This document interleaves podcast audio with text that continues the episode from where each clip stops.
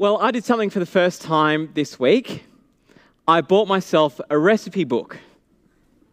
Now, I bought, thank you, I bought recipe books uh, a number of times before, uh, most often for my mum for birthdays and Christmas. Uh, that's not a hint that I didn't like her cooking, I really appreciate it. Uh, but just imagine for a second that you get a recipe book and it has a recipe for a cake in it.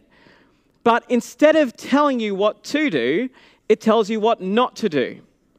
That is, don't use brown sugar, don't put the eggs in yet, don't use self raising flour, and don't preheat the oven to 180 degrees. That wouldn't be particularly helpful, would it?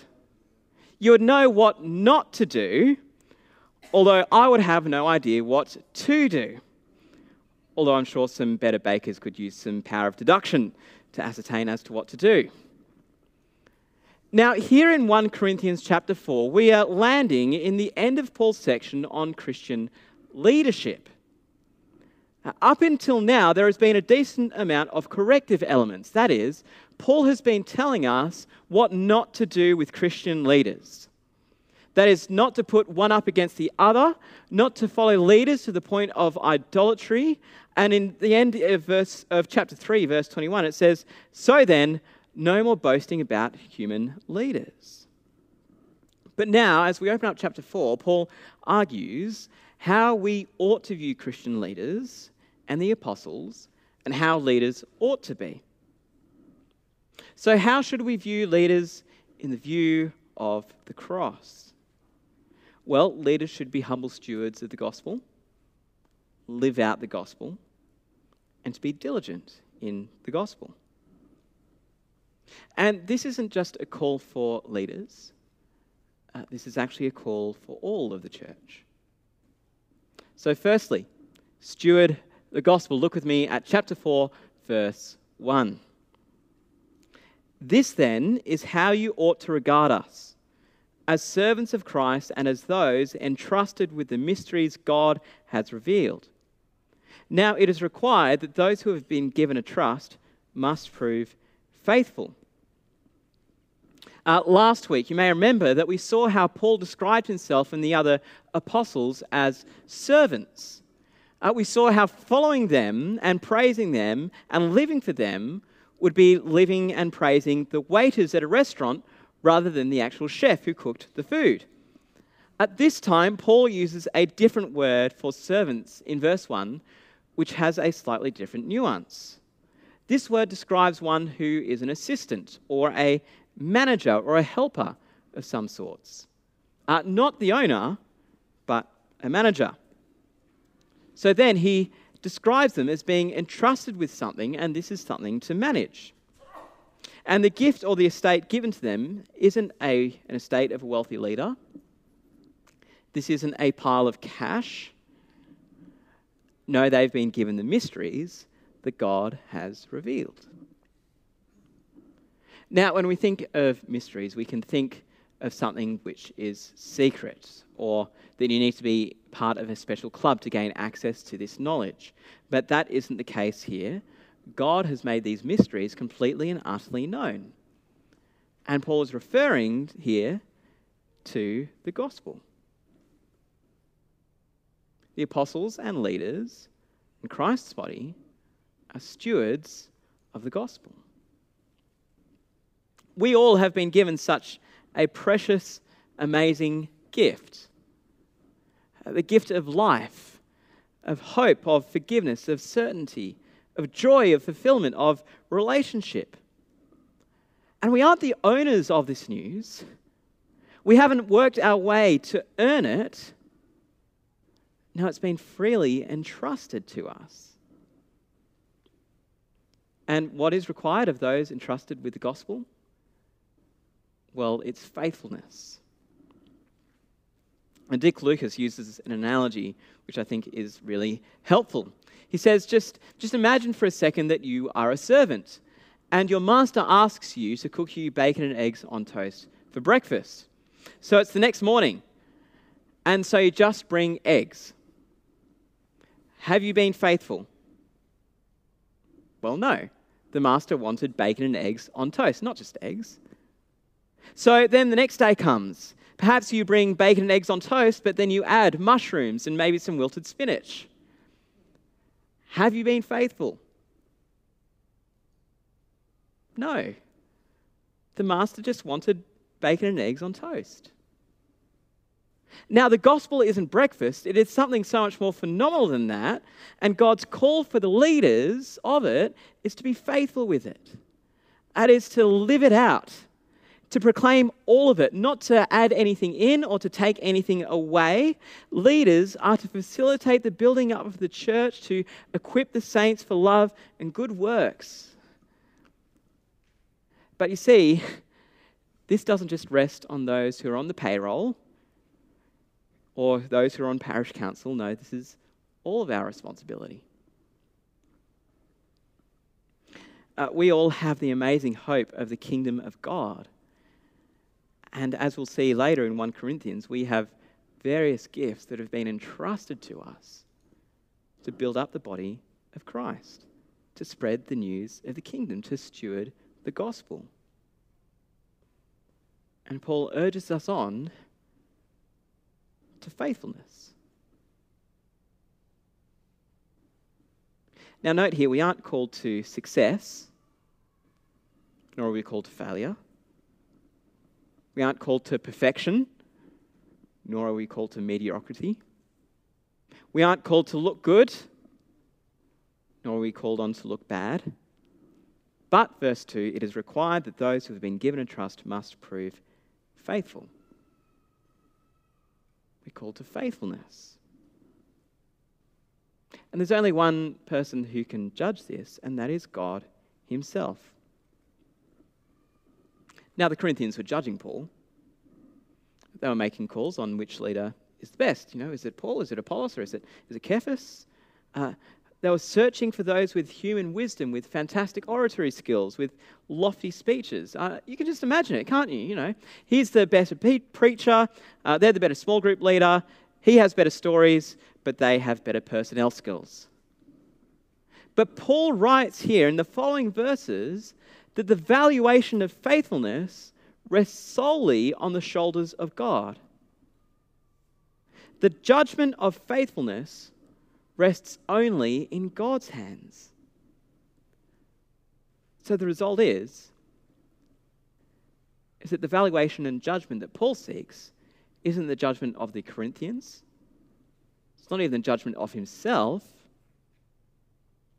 but it's the judgment and the praise of God. Look with me at verse 3. I care very little if I'm judged by you or by any human court. Indeed, I do not even judge myself. My conscience is clear. But that does not make me innocent. It is the Lord who judges me. Now, this could be misunderstood as Paul just being prideful here and thinking that he is above reproach or that he doesn't care for the Corinthians. But the opposite is true. He acknowledges that he isn't innocent but he recognizes that the only judgment that matters in the end is God's. See, God is the only one who can really see what is happening in our lives. God is the only one who can see the deepest and intricate desires of our hearts.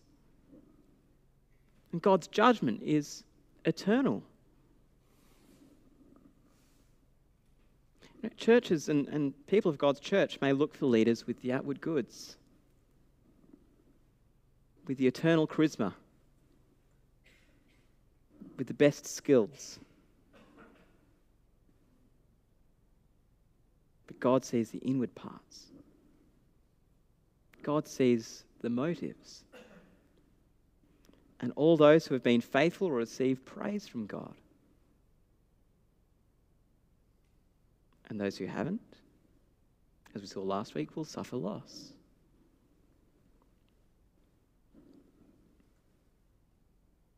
So then, does this mean that we don't use discernment when appointing leaders and or choosing churches? Well, no, not at all. Uh, of course we do. But it does mean when appointing leaders and when choosing a church to go to, we must be prayerful and use godly discernment rather than judging by the world's standards. And maybe it's not looking for the most impressive, but looking for the most faithful.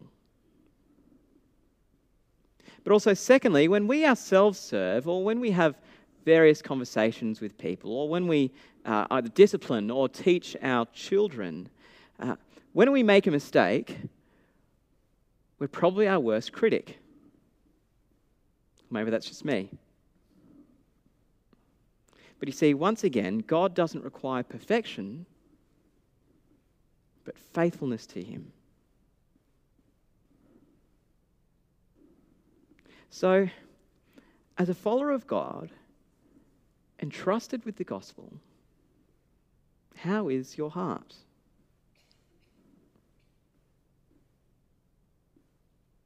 What are we striving for?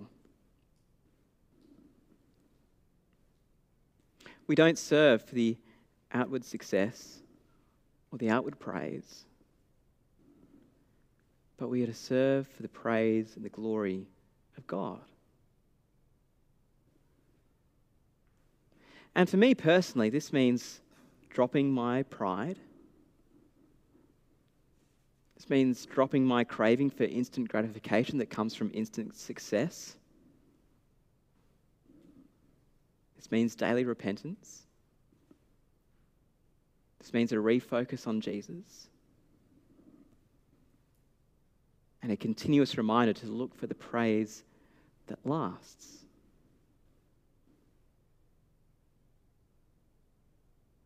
Because leaders and all of God's people are stewards of the gospel. And we're called to be faithful. But what does this faithfulness look like? Well, it looks like living out the gospel. And the best way to live out the gospel is to understand grace. That is to understand that everything that we have, that the full assurance of salvation that we have, the gospel that we have, it only comes from God and that we have done nothing to deserve it. That's the bottom line. For when we fully understand this and grasp this concept, then there will be no place for boasting and no place for pride in our lives. Uh, when I was in grade fives and six, uh, my Sunday school teacher, a bloke by the name of Craig Taylor, uh, started the lesson in every way, the same way, every week. He would all give us a, a chocolate or a lolly at the start of the lesson, and then he would ask us the question Why am I giving you this lolly? And we would respond to remind us that we don't deserve it. That is to remind us every week of God's amazing grace poured out to us in Jesus that we don't deserve. This was to humble us every week. Uh, did it achieve this purpose? Maybe not. We were 11 years old with sugar on the line, but I do remember now. I'm very thankful. Uh, this is what Paul is doing in verses 6 and 7. He is reminding the Corinthians that there is no place for pride in God's church. Uh, that's what he's been telling them for the past four chapters. Don't boast in leaders, don't boast in your own wisdom, but be humble and boast in the Lord. And this is what he's quoted from the Old Testament. And this is what he means when he says in verse 6 do not go beyond what is written. That is, that all that is written in the Old Testament testifies to the greatness of God, the grace of God, and for the need for humanity to humble themselves and to submit themselves to Him submit to him as their loving Lord. But the Corinthians haven't quite grasped this yet. They weren't living out the gospel, they were still living as people of the world. They had pride. And in fact, this is the root of pretty much everything that is to come in the letter pride. They thought that they had made it. They thought that they were grace graduates. You know, they were living in a, in a rich place, in a well to do area. They had bought into the lies of the culture and became more and more like the world in its foolish pride. And so Paul launches into this next ses- uh, section, which is dripping with sarcasm. Uh, he contrasts the situation of the apostles to the egotistical Corinthians. So look with me at verse 8. Already, you have all you want. Already, you've become rich. You have begun to reign in that without us. How I wish that you really had begun to reign, so that we also might reign with you. The Corinthians thought they had their situations covered. They thought they had it all. But they had forgotten about the cross. They had forgotten about grace. But you see, the apostles hadn't. Paul then goes on to describe the situation of the apostles. And he describes them kind of like a cosmic spectacle. He uses the imagery of an emperor bringing in people to die. For when emperors conquered lands, they would come back into their own cities and bring a train of claimed goods and people. And last of all would be the people who would be condemned to die by throwing them into the arena to the gladiators or to the animals. Paul says that this is what it is like for him at the center of a cosmic gladiator display. The apostles were the have nots, the shamed, the weak, and the foolish. And this is everything that the Corinthians despised, the things that the culture of the world looked down upon. But look at me at verse 10. Uh, we are fools for Christ, but you are so wise in Christ. We are weak, but you are strong. You are honored, we are dishonored. Verse 13 We have become the scum of the earth, the garbage of the world, right up to this moment. Yes, Paul describes himself and the apostles as mud on the shoes of the people. This isn't him having a victim mentality, nor being bullish or rude. But they've become this way simply by following the way of the cross. The apostles became what the Corinthians despised. But what the Corinthians despised was what Christ has actually called them to. What Christ has called us to. To take up our cross daily, to die to ourselves and to follow Him. And so Paul pleads, he urges with the Corinthians to step up, or rather to step down, to live out the gospel, drop their pride, to have humility. Even through hardship and persecution. And if we go pointing the finger at the Corinthians and say, well, they're terrible, aren't they? We would never be like that. Well, we're no better than them.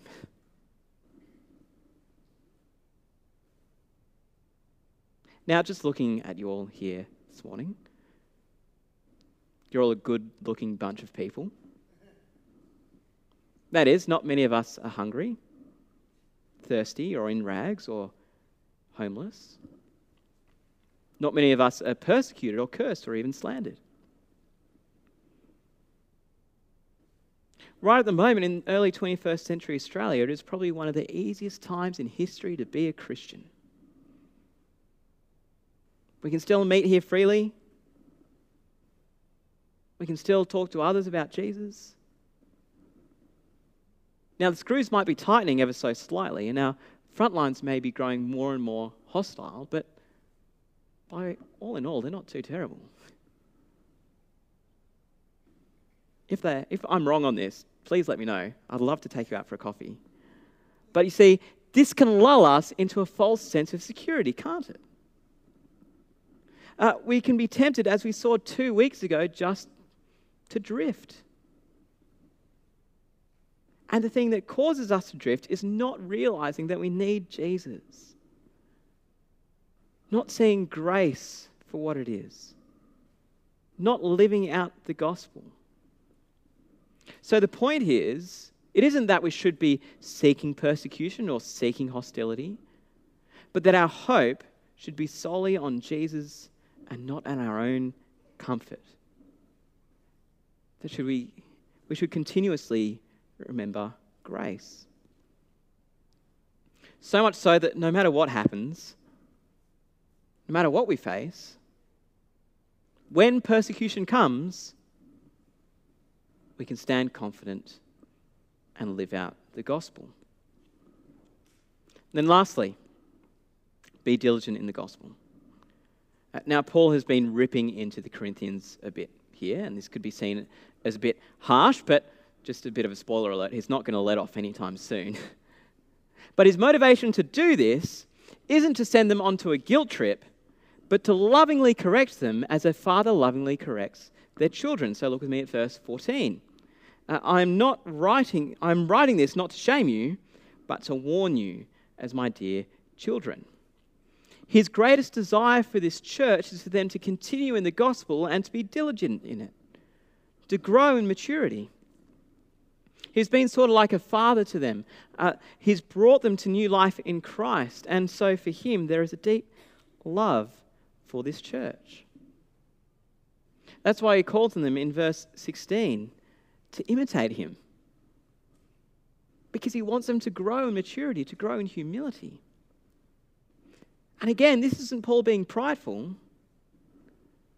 but this is Paul calling them to what he's just described in the previous paragraph to be part of the cosmic spectacle.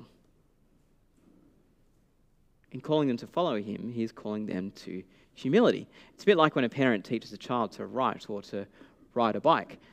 They say, Watch what I do and do it. In saying that, they're not being prideful or boastful, they just know how to do it better.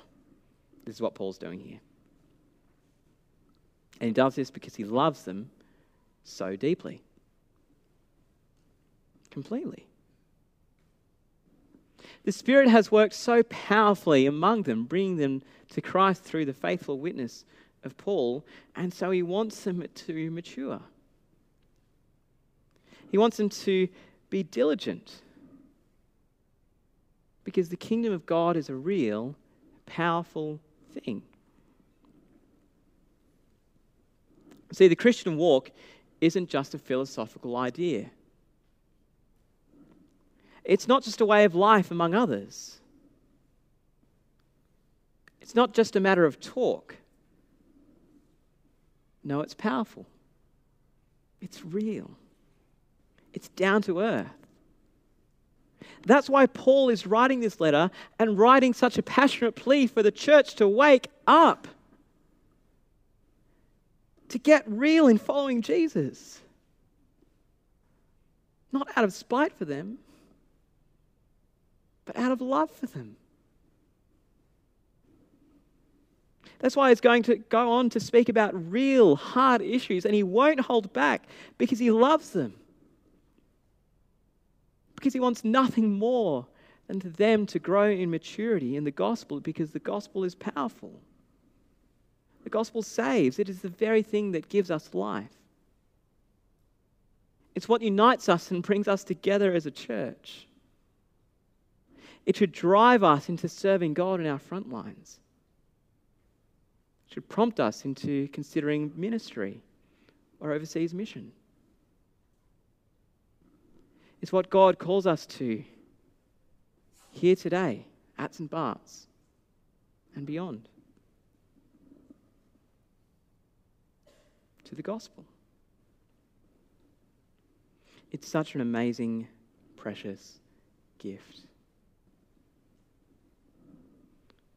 So, therefore, God urges us to leave our pride behind and steward, live out and persevere in the great hope of the gospel. Let's pray.